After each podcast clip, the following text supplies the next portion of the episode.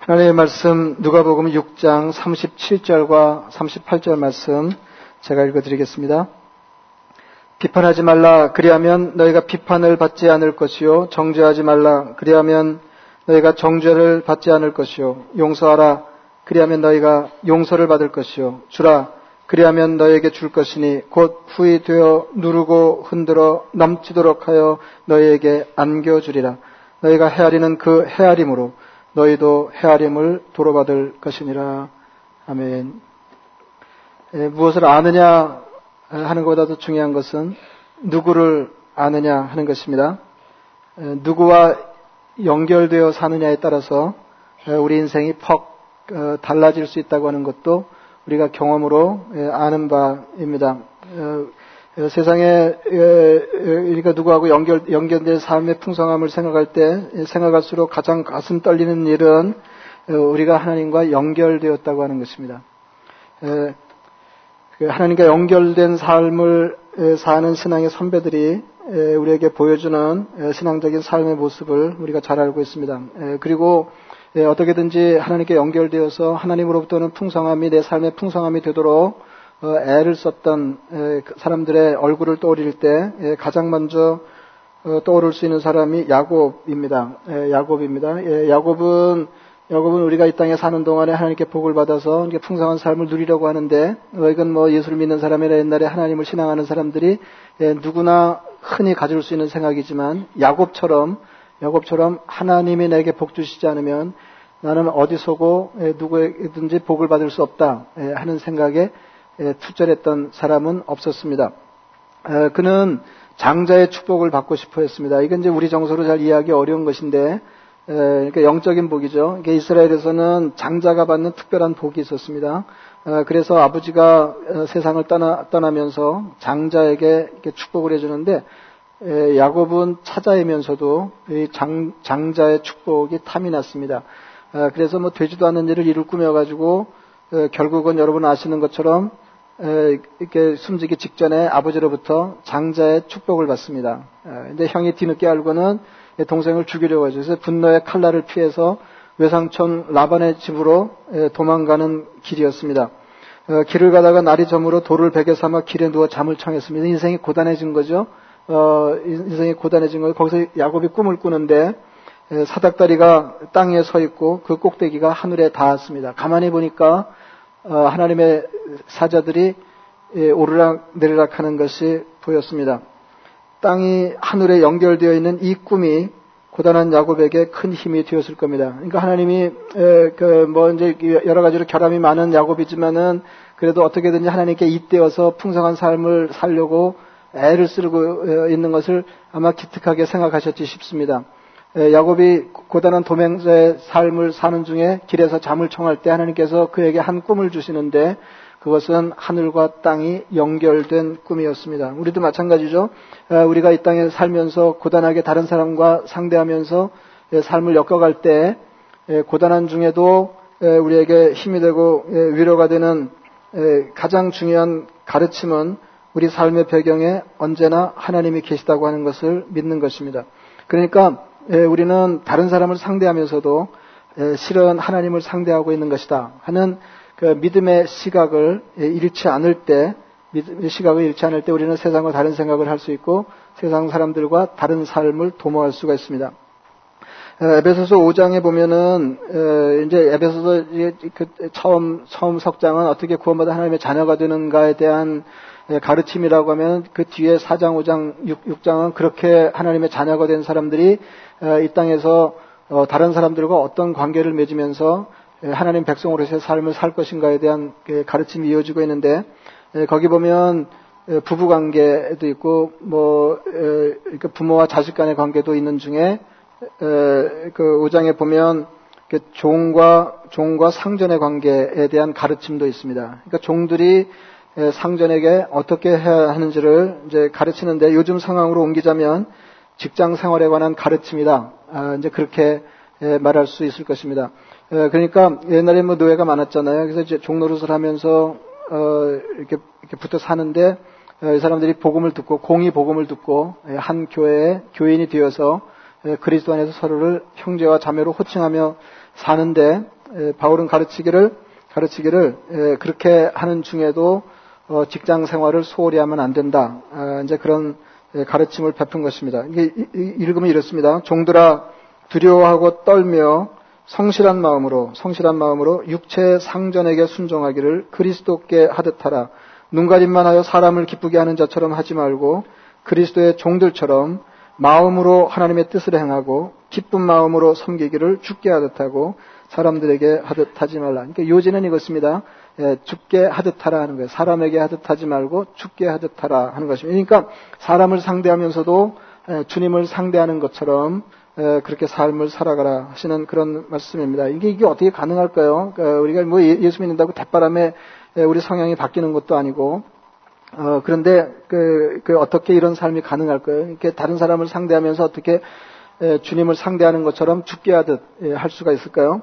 예, 그것은, 예, 너나 할 것 없이 자기중심적인 삶에 떨어지기 쉬운 인간의 성향을 지니고 있지만, 그럼에도 불구하고 이런 가르침을 따를 수 있는 것은 그리스도인들에게 있는 독특한 믿음 때문에 그렇습니다. 그러니까 우리가 사람을 상대할 때, 우리는 앞에 눈에 보이는 사람만 상대할 뿐만 아니라, 눈에 보이지 않는 하나님을 동시에 상대하고 있다고 믿기 때문에 그렇다는 말씀입니다. 그래서 팔 절 말씀이 이렇습니다.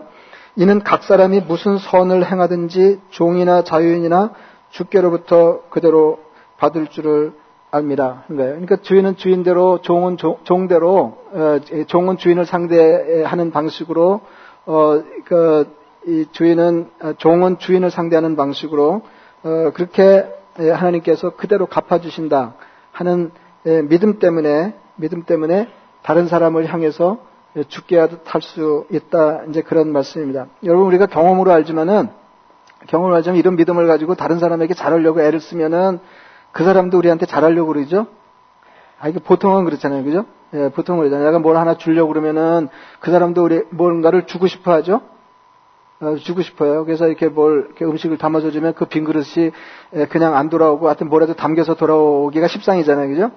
어, 예, 예, 예, 그러니까, 예, 우리가 하나님의 가르침의 가르침을 따라서 누구를 선대하면 하나님으로부터 받기 전에 그 사람은 누구에겐가로부터 받게 되는 게 사실입니다. 예, 근데 이렇게 우리가 생각하는 거, 겨냥하는 건 그게 아니에요. 그건 세상 누구나 다 아는 거거든요.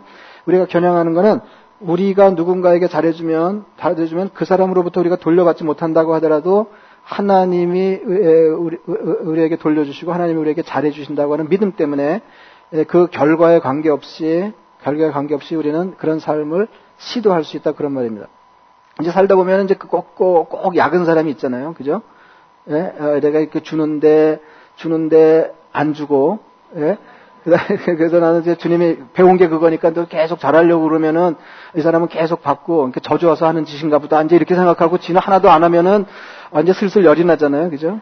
예? 슬슬, 슬슬 이렇게 열이 나서 내가 그럼에도 불구하고 이런 인간을 향해서 주님의 뜻을 계속 실현해야 하는지 이걸 고민하게 된다. 이제 그런 말이에요. 근데, 어, 그건 너무 당연한 거죠. 그런 사람이 또, 예, 그래서 또 그런 삶을 포기하는 사람이 있어요.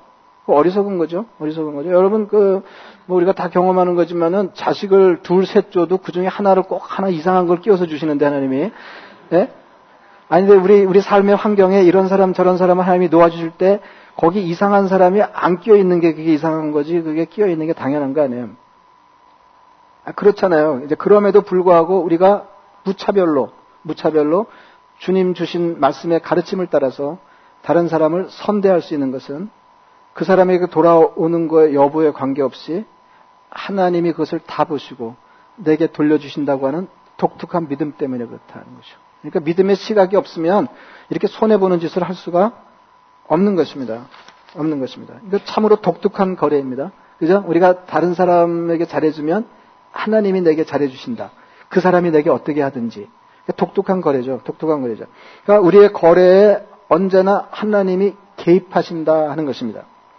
이때 하나님은 우리 거래의 제삼자가 아니라 당사자이시다. 당사자이시다. 눈에 보이지 않기 때문에 제삼자처럼 보이지만 하나님은 누군가를 상대하는 거래에 언제나 당사자가 되신다는 것입니다. 그렇기 때문에 오늘 본문 앞에 나와 있는 전대미문의 삶의 방식이 가능해집니다. 오늘 말씀도 굉장하지만 사실 오늘 이, 그, 이 말씀, 말씀하시기까지 그 앞에도 굉장하거든요.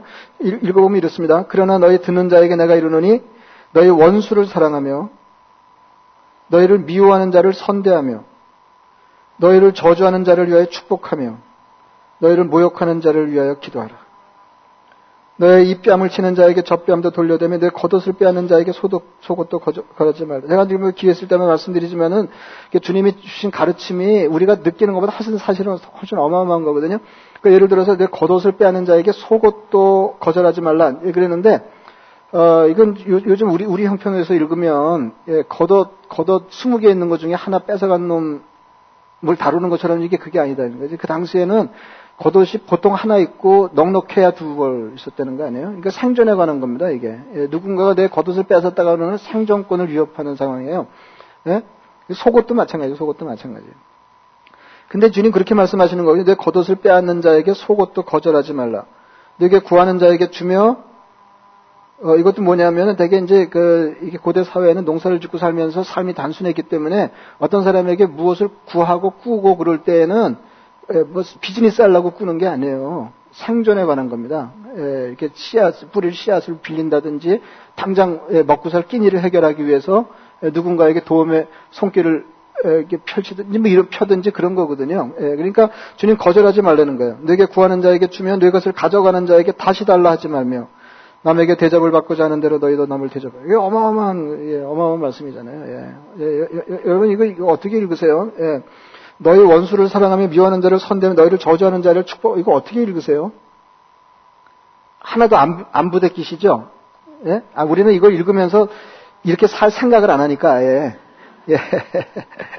항상 그러잖아요. 주님은 그렇게 말씀하셔도 우리는 우리들의 생각이 다 있습니다. 뭐 그런 거 아니에요? 예? 하나도 안 부대끼는 거죠. 하나도 안 부대끼는 거죠. 그러시면서 우리 패부를 찌르는 질문을 던지셨습니다. 너희가 만일 너희를 사랑하는 자만을 사랑하면 딱 우리 케이스잖아요. 그죠? 에, 너희가 만일 너희를 사랑하는 자만을 사랑하면 칭찬받을 것이 무엇이냐? 죄인들도 사랑하는 자는 사랑하느니라. 너희가 만일 선대하는 자만을 선대하면 딱 우리 케이스죠? 칭찬받을 것이 무엇이냐? 죄인들도 이렇게 하느니라. 너희가 받기를 바라고 사람들에게 꾸어주면 칭찬받을 것이 무엇이냐? 죄인들도 그만큼 받고자 하여 죄인에게 꾸어주느니라. 오직 너희는 원수를 사랑하고 선대하며 아무것도 바라지 말고 꾸어주어라. 그리하면 너희 상이 클 것이요. 누가 상 줘요? 하나님이 주신다는 거죠. 너희 상이 클 것이요. 또 지극히 높으신 이의 아들이 되리니 그는 은혜를 모르는 자와 악한 자에게도 인자하시니라. 너희 아버지의 자비로우신 같이 너희도 자비로운 자가 되라. 하나님은 한없이 자, 자비로우신데 그 하나님이 우리도 그와 같이 자비로운 자가 될 것을 바라신다. 그런 말입니다. 그 이 일에 실패한 사람 이야기가 성경에 실려 있습니다. 여러분 잘 아시는데 마태복음 십팔 장에 나오는 용서할 줄 모르는 종의 비유입니다. 어떤 사람이 임금에게 만 달란트를 빚졌습니다. 여러분 감이 안 오시죠? 만 달란트를 빚졌는데 이 만 달란트가 얼마나 크냐면은 예수님의 다른 달란트 비유가 있잖아요. 어떤 주인이 자기 재산을 신실한 종 셋에게 전부 나누어주고 타국으로 가는데 다섯 달란트, 세 달, 두 달란트, 한 달란트 받았어요. 이게 그, 그, 그의 전 재산입니다. 다섯 달란트, 두 달란트. 그럼 다 합해봐야 여덟 달란트. 여덟. 어떤 사람의 재산이 여덟 달란트예요. 근데 여기 종이 임금에게 어떤 임금에게 빚진 것은 만 달란트입니다. 이게 갚을 수가 없는 거예요. 갚을 수가, 갚을 수가 없는 거예요. 그래서 갚, 갚질 못하니까 이제 붙들려 왔습니다. 종이 엎드려서 이렇게 간청했습니다. 어, 이게 이제 만달을 도무지 갚을 수 없는 액수인데, 그러니까 그 주인이 그 몸과 아내와 자식들과 모든 소유를 다 팔아 갚으라 이렇게 얘기한 거예요. 그러니까 이제 갚을 수 있는 대로 갚으라 이제 그런 거죠. 종이 간청합니다. 내게 참으소서. 다 갚으리이다. 근데 이게 말이 다 갚겠습니다 하는 거지 갚을 수가 없는 거예요. 그런데 그 주인이 불쌍해서 그를 놓아주고 빚을 탕감해 주었습니다. 이게 지금 우리 주님 얘기예요. 예? 예? 그러니까 뭐, 뭐, 멋이, 멋있는 거죠. 예? 만, 만 달란트는 불쌍하다고 이렇게 말, 발음도 잘 안 되네. 만 달란트 어, 이게 이게 만 달란트는 발음도 잘 안 되는 거액입니다. 예, 이게 만 달란트 빚진 사람이 사정한다고 불쌍해서 다 탕감해줬다. 다 탕감해줬다. 그러니까 폼나는 부자죠. 폼나는 부자. 어, 이게 갑자기 그 생각이 나는데 옛날에 한번 그런 말씀 드린 적이 있는데 제가 텍사스에서 목회할 때 어떤 유학생이 가다가 유학생이 가다가 부주의해서 어, 앞에 가는 차를 들이받았는데 하필이면은 뭐 벤츠를 받았어요. 예, 좋은 벤츠를 받았다는 거 아니에요. 좋은 벤츠를 딱 받았는데 뭐 뭐 그냥 어쩌다 받은 거니까 뭐 벤츠고 뭐고 같은 게 받고 보니까 벤츠 아니에요. 그러니까 황당한 거죠. 황당한 거죠. 예, 그 차를 다 팔아서 줘도 지금 이게 안 되는 상황 아니에요? 예, 딱 내렸는데, 사색이 돼가지고 딱 내렸는데, 그 벤츠 운전자가 내리더래요. 그러더니 자기 차를 한번 보고, 그 다음에 받은 차를 한번 보고, 그 다음에 받은 사람을 한번 보고, 그리고 이렇게 말하더래요. 가세요. 이렇게.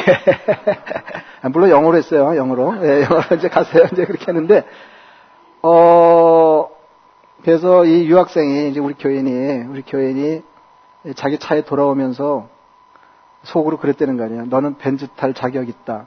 예? 뭐 지가 자격 있다고 그래서 벤츠 탈 자격이 생기고 안 생기고 그런 건 아니지만은 벤츠 탈. 그러니까 폼나는 부자가 있더라는 거죠. 폼나는 부자. 근데 여기 오늘 얘의 그 임금이 폼나는 폼나는 주인이었어요. 폼나는 예, 만 달러를 불쌍하다고 그냥 탕감해줬거든요. 근데 예, 얘기는 예, 그 다음입니다.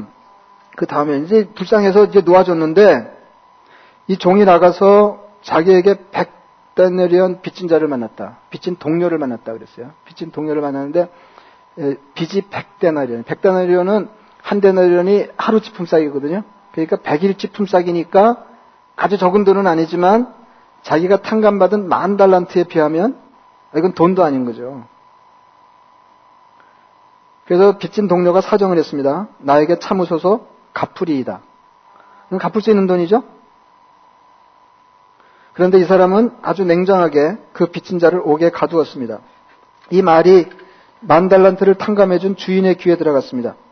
주인이 그를 다시 잡아들이고 이렇게 말했습니다. 악한 종아, 내가 빌기에 내가 네 빚을 전부 탕감하여 주었거늘 내가 너를 불쌍히 여김과 같이 너도 네 동료를 불쌍히 여김이 마땅하지 아니하냐 하고 주인이 노하여 그 빚을 다 갚도록 그를 옥졸들에게 넘기니라. 너희가 각각 마음으로부터 형제를 용서하지 아니하면 나의 하늘 아버지께서도 너희에게 이와 같이 하시라. 하나님이 우리를 용서하신 것은 용서하는 살라, 삶을 살라고 우리를 용서하신 것입니다. 그래서 그 이후에 하나님은 우리가 다른 사람을 대하는 것처럼 우리를 대하시겠다. 이런 말씀입니다. 그리스도인은 사람을 상대하면서 눈에 보이지 않는 주님을 상대하고 있는. 그러니까 우리의 일반적인 거래에 주님께서 개입하신다. 개입하신다. 오늘 본문 말씀 보겠습니다.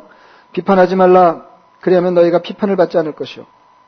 이제 이게 이제 신적 수동이라고 그러는 건데, 이게 디바인 패스 이렇게 얘기해요. 그 이스라엘 사람들은 이제 하나님에 대해 하나님을 거론할 때 하나님의 이름을 안 부르면 안 될 때가 어, 있죠. 그러나 하나님의 이름을 부르는 걸 불경하게 생각하기 때문에 될 수 있는 대로 적게 부르기 위해서 수동 구문을 택하면은 어, 하나님 주어가 이게, 이게 탈락해서 듣는 사람들이 하나님 줄 알면서 어, 하나님을 거론하지 않게 되니까 이게 이제 그들만의 이제 경건한 방식이거든요. 에, 비판하지 말라 그리하면 너희가 비판을 받지 않을 것이요. 그런데 여기 비판을 받지 않는 그 대상이 누구냐면 이제 하나님이에요. 그러니까 우리가 비판하지 않으면 하나님 우리를 비판하지 않으신다. 정죄하지 말라 그리하면 너희가 정죄를 받지 아니할 것이요. 우리가 정죄하지 아니하면 정죄하지 않으면 다른 사람들도 우리를 정죄하지 않을 것입니다. 여기 본문이 말하는 바는 뭐냐면 우리가 정죄하지 아니하면 하나님도 우리를 정죄하지 않으신다. 용서하라 그리하면 너희가 용서를 받을. 우리가 용서하는 삶을 살면 다른 사람도 우리를 용서할 것이지만 이거 이 얘기는 그 얘기가 아니라 우리가 용서하는 삶을 살 때 하나님이 우리를 용서하신다 그 말입니다. 삼십팔 절 말씀이 결정판입니다. 주라. 주라. 글쎄. 예. 주라. 이거 굉장한 거죠. 주라. 이제 이런 삶을 사는 사람의 결정판. 이게 주는 거예요. 주라. 하는 거예요. 예? 에, 우리가 그 예수 믿음의 누군가를 볼 때, 누군가를 볼 때, 예, 이, 이 말이 먼저 떠올라야 돼. 주라. 하는 거예요. 우리가 어떤 사람을 상대하면, 에, 내가 이 사람에게 뭘 주나, 이런 생각이 먼저 들어야지 예수를 믿으면서 뭘 빼먹나, 이렇게 하면 안 되는 거예요. 예? 그러니까 예수 믿는 게 아니에요. 예수 믿는 게 아니에요. 물론 그 사람에게도 내가 혜택을 받으면서 더불어 사는 게 인생살이지만은 어떤 사람을 볼 때 우리가 기본적으로 먼저 품어야 될 생각이 뭐냐면 주라 하는 것입니다. 주라 그리하면 너에게 줄 것이니, 누가 주는 거예요? 그 사람이 주는 게 아니라 하나님이 주신다는 겁니다. 본문에서.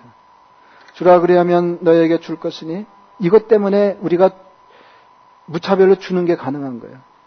주라 그리하면 너에게 줄 것이니, 이걸 붙여서 읽어야 돼요. 그래서 주라 그리하면 너에게 줄 것이니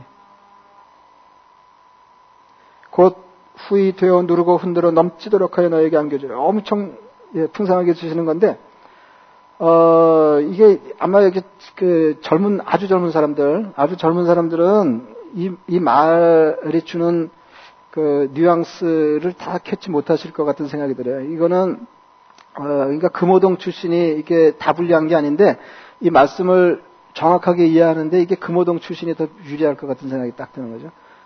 주라 그리하면 너에게 줄 것이니 후이 되어 누르고 흔들어 넘치도록 하여 안겨주리라 했어요. 이게 어떻게 한 문장 안에 이렇게 풍성한 것을 어, 이렇게 표현할 수 있을까 싶은 거죠.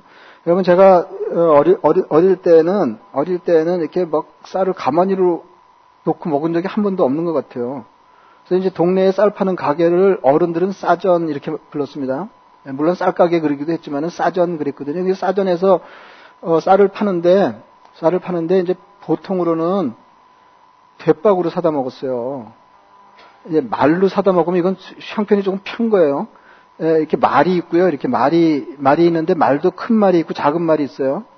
예, 그 다음에 그 아래 개, 계량기가 대박이에요. 돼. 근데 돼도 큰 돼 작은 데가 있어요. 그래서 대도 소도 그랬어요. 예, 큰 대박이 있고 작은 대박이 있어요. 예? 어, 그리고 그거보다 더 작은 게 이제 홉이에요. 이게 좁쌀이나 뭐 수수나 이런 거는 홉으로 팔았어요. 예, 홉으로 팔았어요. 옛날 생각 나시죠? 홉으로 팔았는데 여기서 주라 그리하면 너에게 줄 것이니 후이 되어 그 말은 뭐냐면 후이 대박질을 하여 그 말이에요. 후이 대박질을 하는데 이 싸전 주인들이 기술이 기가 막히거든요. 예, 그래가지고, 어, 이렇게 쌀을 이렇게 대박에다 이렇게 퍼 담아가지고, 어, 깎아서 주는데, 이렇게 끝에를 살짝 남기는데 사실은 기울여가지고 이게 깎기 때문에 빠져나갈 건 다 빠져나간 거거든요. 예, 이렇게 평평하게 놓고 이렇게, 이렇게 안 하고, 이렇게 아주 교묘하게, 그렇다고 금호동 사람이 다 나빴던 건 아니지만은, 하여튼 그래가지고 이렇게, 이렇게, 그, 잘 아시죠? 그거 어떻게 하는 건지. 그런데 이제 그럴 때 이 동작이 뭐냐면은 후이 되어, 대박질을 후이해서 누르고 흔들어 넘치도록 하여 안겨주리라는 거거든요. 그러니까, 예, 그, 어, 이게 그, 그러니까 젊은 사람들이 이걸 알 수가 없는 거죠. 쌀을, 쌀을 가마니로 사다 놓고, 예, 먹고, 예, 예, 그, 너무 배가 불러가지고 이렇게 많이 먹으면 안 되는데, 살찌는데, 뭐 그러면서 어, 다른 걱정을 하는 사람들에게는 이게 이해가 안 되는 본문이죠. 너희가 헤아리는 그 헤아림으로 너희도 헤아림을 도로받을 것입니다. 여기서 헤아림은 대박질입니다. 그러니까 너희가 다른 사람을 향해서 어떻게 대박질을 하느냐에 따라서 나도 똑같은 방식으로 대박질을 하겠다. 이제 그런 말씀입니다. 그러니까 어, 첫째는 첫째는 같은 대박을 쓰시겠다는 거고요. 같은 대박을 쓰게 돼요. 둘째는 대박질을 후회하겠다는 거예요. 오늘 메시지는 첫째, 하나님이 우리가 다른 사람에게 사용하는 잣대로 우리를 재시겠다 그 말씀입니다. 우리가 다른 사람을 흔히 판단하면 하나님도 우리를 판단하고 우리가 다른 사람을 흔히 정죄하면 하나님도 우리를 정죄하시고 우리가 다른 사람에게 흔히 너그럽게 잣대를 들이대면 하나님도 우리를 향한 잣대를 너그럽게 하신다. 그런 말씀입니다.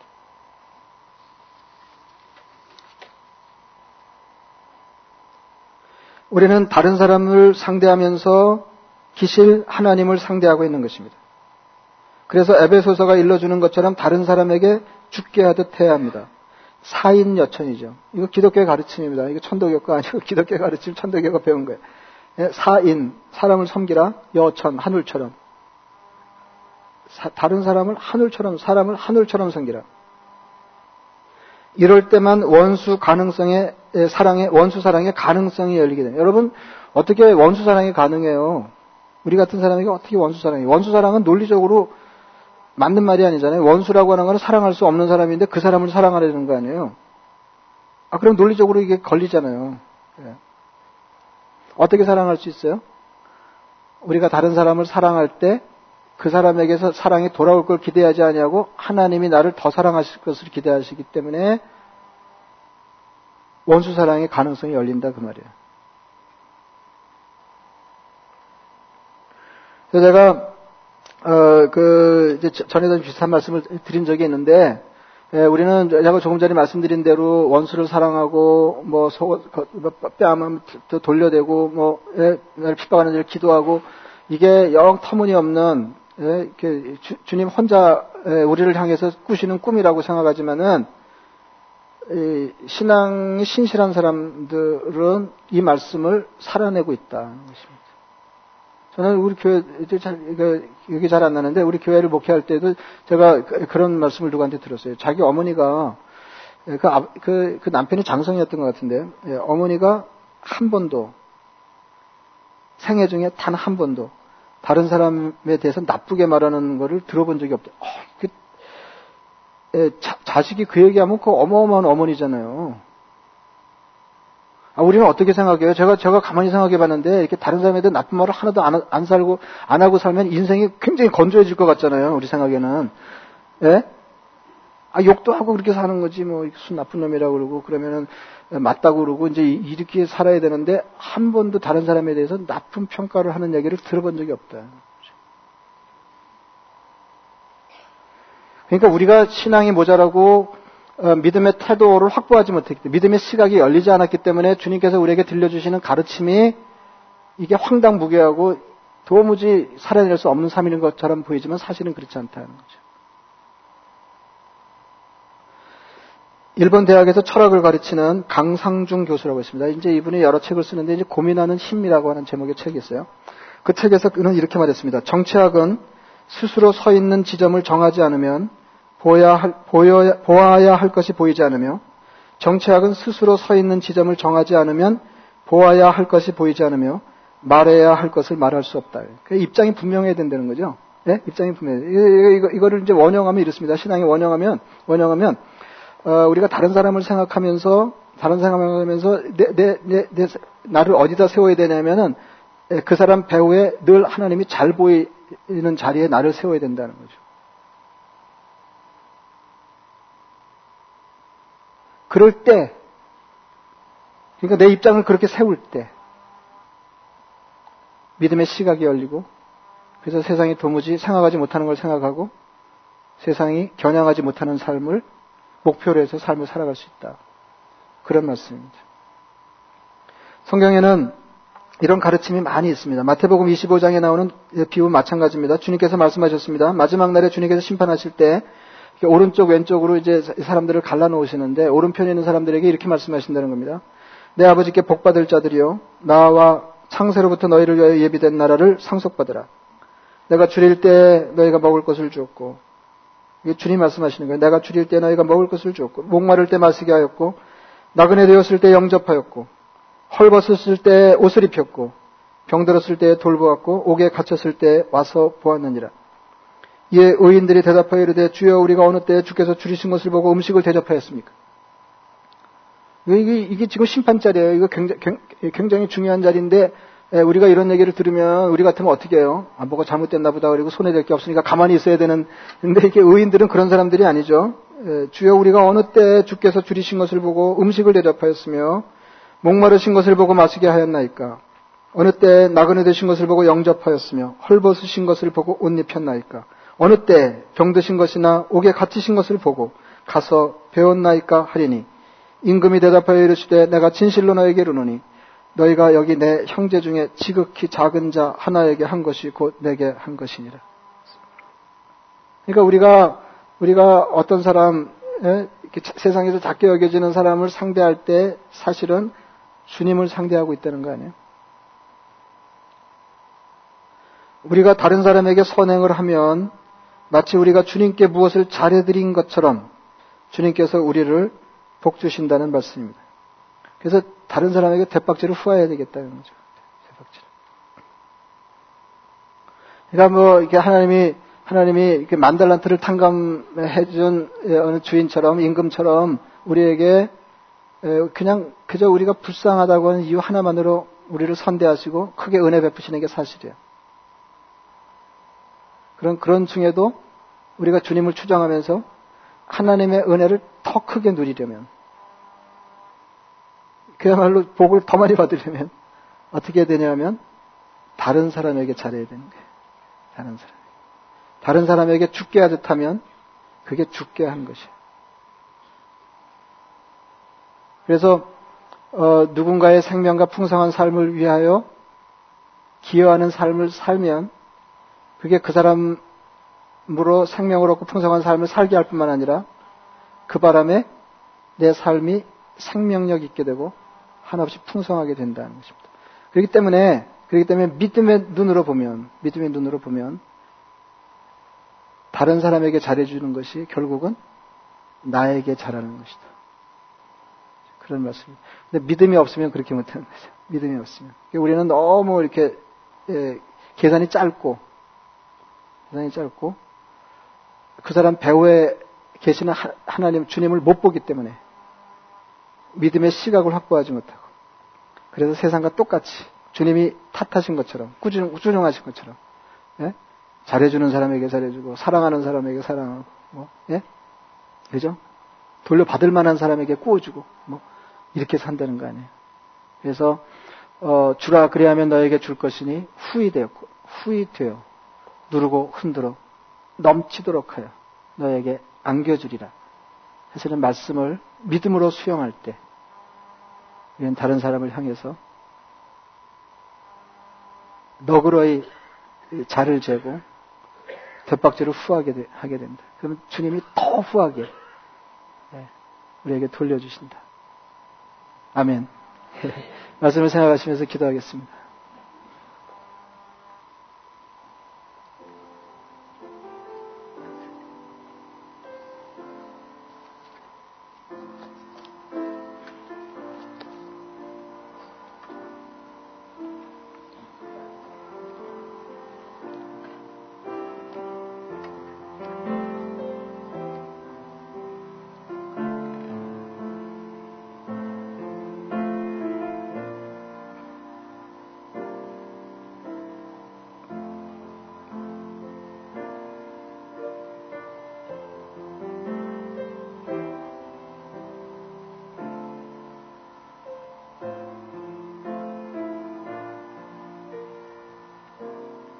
자비하신 아버지 하나님, 우리가 다른 사람을 상대하면서 사실은 주님을 상대하고 있다고 하는 것을 믿음의 눈을 열어 보게 하여 주옵소서.